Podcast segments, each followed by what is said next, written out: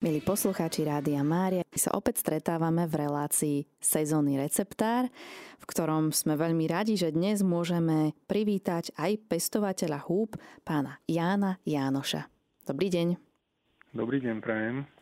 My sme sa v minulých dieloch rozprávali, teda v minulom dieli sme sa rozprávali o hubách, o tom, ako si huby môžeme nájsť v lese. Dnes sa porozprávame aj o tom, ako si huby môžeme vypestovať doma a porozpráva nám o tom práve pán Jánoš. Ako si teda môžeme doma vypestovať alebo vytvoriť vhodné podmienky na pestovanie húb? Tak e, sú rôzne spôsoby, ako si vytvoríme také podmienky. E, dôležité je to, aké suroviny máme k dispozícii. Teda odporúčame pestovať e, drevokazné huby, napríklad hlivú stricovitú, ktorá je na, taká najjednoduchšia na pestovanie a tie dostupné materiály, ktoré potrebujeme na to, teda keď má niekto slamu, môže použiť slamu na to, keď má niekto dostupné piliny, tak použije piliny alebo drevnú štiepku alebo kláty dreva a dokonca viete využiť aj vyrezaný peň v záhrade, ktorého sa chcete zbaviť, tak môžete do toho naočkovať hlivú ústricovitu. Je dôležité, aby toto drevo bolo z listnatého stromu, aby to nebolo z ihličnatého, lebo hliva ústricovita teda rastie na listnatom dreve. Ideálne dreviny sú e, búk, dub, topol, vrba, ale aj na ovocných drevinách, že v sade vyrežujete čerešňu napríklad alebo orech, tak viete do toho pňa e, naočkovať e, hlivú ústricovitú. Pri tom intenzívnom pestovaní, ktoré my teda nazývame, to je také rýchlejšie, to sa pestuje na pilinách alebo na drevnej štiepke alebo na slame. Jednoducho tento materiál si viete uvariť buď v nejakom paráku alebo sterilizovať vlastne, aby to bolo zbavené všetkých baktérií, nečistôt a plesní.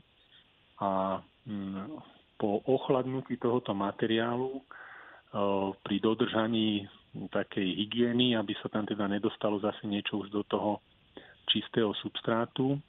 Dáme do toho mycelium hlivy ústricovitej do toho materiálu ochladnutého a naplníme to do vreciek najlepšie nejaké polyetylenové také priehľadné vrecká, ktoré na vrchu zaviažeme a nožikom sa urobí pár dierok do toho vrecka, aby ten substrát mal prísun kyslíka teda aby mohol dýchať.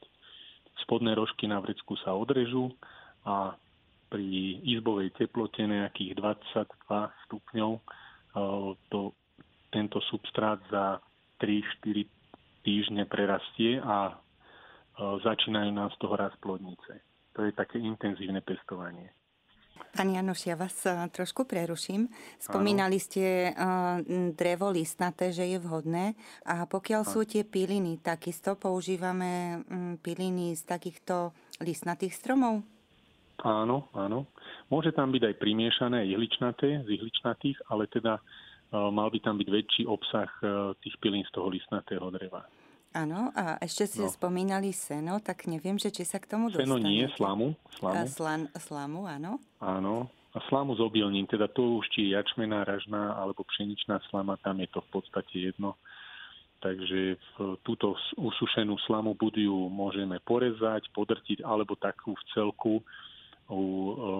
nejakým spôsobom natlačíme do pevného vreca a zalejeme horúcou vodou a necháme do druhého dňa potom sa odrežú rožky, voda vytečie a vieme to aj takýmto spôsobom spraviť. Alebo v tom hrnci na zaváranie taký väčší parák hrniec, tak v tom sa to vie e, prepariť tá slama.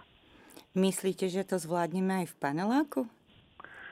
No, tak e, tam by som to možno, že skôr videl tak v nejakom menšom množstve, ale uh, možno s pilinami, že to je také jednoduchšie, slama je taká trošku ťažšia na spracovanie alebo je to predsa také dlhé, sa to naťahuje a keď to nemáte porezané, alebo keď by bol, bola taká možnosť, že sú porezané, tak vtedy sa to dá spracovať aj, aj v paneláku. Samozrejme, že je to lepšie na dedine vonku na dvore, niekde si to pripraviť, že no, nevadí to, že sa tam trošku aj niečo ušpiní. A, ale dá sa to aj v paneláku spraviť s tými pilinami alebo s klátikom dreva, ktorý si teda viete priviesť a pripraviť si ho takto. Už aj u seba. No a toto, čo som hovoril, vlastne to intenzívne pestovanie na slame, na pilinách a na drevnej štiepke, to je také rýchlejšie. Tam už do mesiaca môžete zberať prvé plodnice. Potom ďalší spôsob pestovania je extenzívne pestovanie, to je také dlhšie prerastanie tých húb, teda to je pestovanie na dreve a tam už sa pestuje priamo na drevných e, klátoch alebo na pňoch alebo na kmeňoch, ktoré teda vieme e, naočkovať s týmto. Drevo by malo byť zdravé, čerstvo zrezané, nie je dlhšie ako dva mesiace, aby už tam neboli nejaké iné plesne v tomto dreve.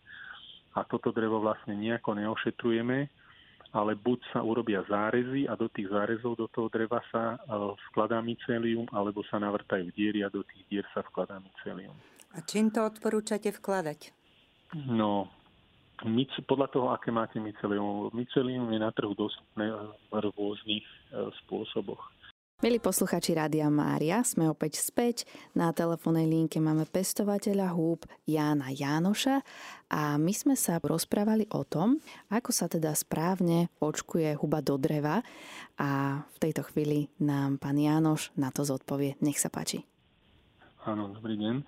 Tak opäť som späť. E, tak sme pri tom, ako vlastne očkujeme mycelium do dreva. Tak je to rôznymi spôsobmi. Pokiaľ máme kmeň stromu, do ktorého môžeme zaočkovať rôznymi spôsobmi. Buď e, ten kmeň narežijeme na také ako kotúče, hrúbky okolo 15-20 cm a na tie rezné plochy e, dáme mycelium, či už je vo forme na zrne, väčšinou teda býva na zrne, to dáme v tenkej vrstve, poukladáme tieto kotúče na seba, dajme tomu 3-4 a môžeme ich e, s klincom alebo s nejakými šrobami spevniť, aby, to, aby nám to tak držalo pohromade a zabalíme to do e, fólie alebo do polietylenového sáčika. E, balí sa to kvôli tomu, aby mycelium nevysychalo, aby sa tam nedostali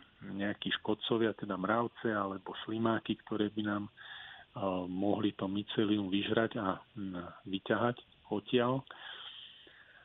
No, druhý spôsob je, hm, navrtáme diery a do tých dier sa vlastne dáva toto mycelium, či už e, je mycelium na zrne, je nosičom zrno, alebo môže byť na drevených kolíkoch, čo je dostupné v obchode, teda sú rôzne spôsoby toho tieto kolíky sa potom zasúvajú do tých navrtaných dier a spôsob je taký istý, zase sa to drevo zabalí do tej fólie, aby nevysychalo a aby sa tam niečo nedostalo do toho. Ja by som sa chcela opýtať, že ak by sme to chceli mať na záhrade pekne také estetické bez tej fólie, dá sa to aj tak? Alebo tá fólia tam slúži na urýchlenie? Alebo... Tá fólia slúži na to, pretože tento extenzívny spôsob, ako už hovorí ten názov, trvá to dlhšie, teda pri tomto spôsobe prerastá toto drevo 3 až 5 mesiacov s myceliom, kým neprerastie.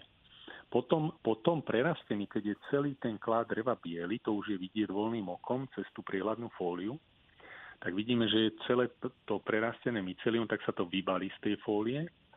A toto drevo, vlastne tento kmeň toho dreva, nájdete vlhké miesto na zahradke, ideálne na severnej strane budovy, niekde pri potvočiku, alebo proste tam, kde sa často polieva pod stromom, kde tak slniečko nesvieti, aby, aby tam bolo hodne chládku. E, toto drevo zakopeme e, do zeme, dve tretiny sú v zemi zakopané a jedna tretina trčí vonku. A zakopáva sa to po ležiačky, nie po stojačky, teda aby len malý oblúčik dreva trčal zo zeme.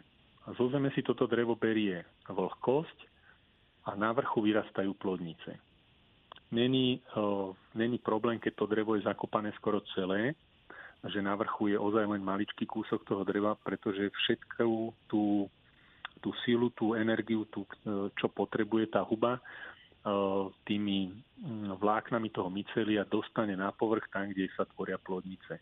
Takže nenarastie tam menej plodníc, skôr je to výhodnejšie, že má lepšiu vlhkosť zo zeme a narastú tie plodnice pekné, pri zemi je vlhko, takže rastú pekne a e, týmto spôsobom, týmto extenzívnym spôsobom na tom dreve zberáme plodnice niekoľko rokov. To je, preto to je výhodnejšie na dlhodobé pestovanie, kdežto pri slame a pilinách tam to trvá maximálne jeden rok. Po jednom roku to musíte obnoviť. Ale pri tomto pestovaní na, na dreve to môže trvať niekoľko rokov, 5-8 rokov. Napríklad, keď máte veľký peň s priemerom 50 cm, do ktorého naočkujete mycelium, hlivy, po nejakých 5 mesiacoch, 4-5 mesiacoch vám to prerastie a toho dreva v zemi je približne toľko, koľko je koruna stromu. Takže môžete počítať, že keď to bol veľký strom, že môže byť toho dreva v zemi možno 500 kg, možno 1 tona a toto všetko prerastie s tým myceliom. A postupne niekoľko rokov vám bude na jar a na jeseň, keď sú vhodné podmienky, keď je dobrá vlhkosť vzdušná, je chladnejšie, tak vám budú vyrastať z toho trsy hlivy ústricovitej. Dosť vo veľkých množstvách. Máme to vyskúšané, takže niekedy zoberiete za tú cenú sezónu 20 kg, za jarnú sezónu zase 20 kg a každý rok sa vám to opakuje niekedy 8 rokov, niekedy 7 rokov, kým to tá huba úplne nerozloží tú, to drevo vlastne a peň v záhrade už nemáte potom. Takže máte e, výhodu toho, že ste sa zbavili pňa a, a máte čerstvé huby doma v kuchyni na stole. Ja mám ešte otázku, že či je nejaká vzdialenosť, e, ktorá sa musí dodržať od iných stromov a potom ešte obdobie, v ktorom je to najhodnejšie začať pestovať. Táto vzdialenosť od ostatných stromov e, není to až také dôležité. E, by som povedal, že vôbec, pretože vo vzduchu nám lietajú stále milióny sporov, ktoré padajú na dreviny, na všetky stromy a na všetky rastliny. Každá rastlina má svoj imunitný systém, ktorá sa bráni voči tomu, aby ju drevokazné huby nenapadali.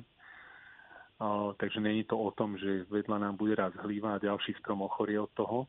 To tak nie je. Takže tam v záhrade sa nemusí báť, že by si s tým poškodil ostatné stromy. A, a tá druhá otázočka bola... Že kedy je najvhodnejšie začať... Kedy je najvhodnejšie, áno. Tak to je, to je dosť dôležité. Ideálne je toto urobiť e, na jar alebo cez leto, teda keď je teplo, aby nám to mycelium prerastalo e, do toho dreva v tých teplých mesiacoch. Môžeme to urobiť aj na jeseň, ale e, keď je zima, tak to mycelium prerastá podstatne pomalšie. Takže keď to urobíte na jar, poviem príklad v máji, tak môžete počítať, že v oktobri už budete zberať úrodu. Možno v novembri. Áno, na, na jar máme novembri, veľa práce, takže v tom novembri, keby sme začali, skúste povedať skrátke, že ako sa starať cez zimu o to. V podstate sa o to nestaráte nejako. Jediná starostlivosť je tam pri tom zaočkovaný tým myceliom, je na tom tá fólia a pokiaľ to neprerastie, tú fóliu z toho nedávate dole. Keď to už prerastie, dáte fóliu dole, pokiaľ je to kmeň dreva, ten zakopete do zeme, tak ako som povedal, pokiaľ je to peň, ten už zemi, takže s tým nerobíte nič a vlastne dobré je počas toho plodenia, keď tá huba má rodiť, teda hm, už v tých chladnejších mesiacoch, popolievať to tam okolo toho, keď tam není dobrá vlhkosť, keď tam je dobrá vlhkosť, nemusíte ani polievať, aby to mycelium si vedelo zobrať zo zeme vlhkosť a aby mali z čoho rástie e, huby. Takže tá jediná starostlivosť je dodržať, aby tam bola vlhkosť a aby tam nesvietilo priamo slniečko na to. To je asi taká jediná starostlivosť okolo toho. Dobre, pán Janoš, spomínali ste teda hlivú ústricovitú. Aké ďalšie huby môžeme ešte? Máme známe asi šampiňóny, ešte nejaké iné a že či je to teda rovnako sa to pestuje, lebo ja som niekde počula, že na šampiňóny je potrebná nejaká tmavá miestnosť a len v tej miestnosti sa to môže a nejaké podmienky špeciálne. Takže ako to je? Mm-hmm. Šampiňóny sa pestujú, šampiňón není drevokazná huba, pečiarka dvojvytrusná, teda to není drevokazná huba, tá sa pestuje úplne iným spôsobom. Príprava substrátu je podstatne náročnejšia. Tam je potrebný konský hnoj, slama, sádra, vápenec, močovka. Vlastne to, tento substrát fermentuje niekoľko týždňov, kým sa pripraví do takého stavu, aby sa mohlo do noho zaočkovať šampiňonové mycelium. Po prerastení potrebujete sterilnú rašelinu, krycú zeminu, ktorá sa dáva na tento substrát a vlastne potom sa to na tom pestuje. Takže to je dosť náročné, v, v paneláku vôbec nie a na dedine, keď by to niekto chcel skúsiť, tak vie podľa toho, čo má aké dostupné materiály. Preto som hovoril aj na začiatku o tom, že niekto má dostupný materiál slamu, niekto má piliny, niekto má drevo, tak každý podľa toho, čo má najjednoduchšie, tak s tým by mal robiť, aby si to čo najviac uľahčil a aby mal potom aj z toho radosť, že nemusí zháňať niečo veľmi ťažko, aby sa potom dostala Mm, keď by nedodržal nejaký postup presný, tak by sa mu to nemuselo podariť. Ale také dosť podrobné návody sa dneska už dajú nájsť na internete, takže to není zložité, aby dodržal hygienu pri tom a, a v podstate potom už len zberal úrodu a tešil sa z toho, že má čerstvé huby zo svojej záhrady. Tak asi šampiňóny si kúpime v obchode. Šampiňóny si radšej. kúpite v obchode, ale pokiaľ by nejaké iné drevokazné huby, tak samozrejme, že sa dajú pestovať napríklad húževnaté zviedly, ktorý sa tiež volá šitake, plamienka zimná, polnička topolová, no, uchovec bazový, tiež zvaný judášové ucho. Takže je široká škála húb, ktoré sa dajú pestovať. Šupinovka na meko, no, ani mi teraz nenapadá tak rýchlo, ale fakt je ich veľa, ktoré, ktoré sa dajú pestovať. Len teda tá náročnosť toho pestovania aj na hygienu je to trochu náročnejšie, preto hovorím hlavne o tej hlive, že tá je veľmi nenáročná, vďačná huba, rýchlo narastie a, a dosť veľa, veľké plodnice. Takže by som odporúčal pre začiatok vyskúšať hlivu, potom možno už keď budú nejaké skúsenosti aj iné druhy húb. Tak ďakujeme a ešte keby ste nám odporúčili, kde sa dostaneme k tým jednotlivým materiálom. Teda tej sadenici, alebo ako to voláte, hlivy. Tak ako som hovoril, na internete sa dá kúpiť v záhradkárskych potrebách, v mnohých majú tieto sadby. Potom nejakých eh, na tých eh, e-shopoch, ktoré predávajú aj záhradkárske veci, tam sa dajú kúpiť tieto sadivá.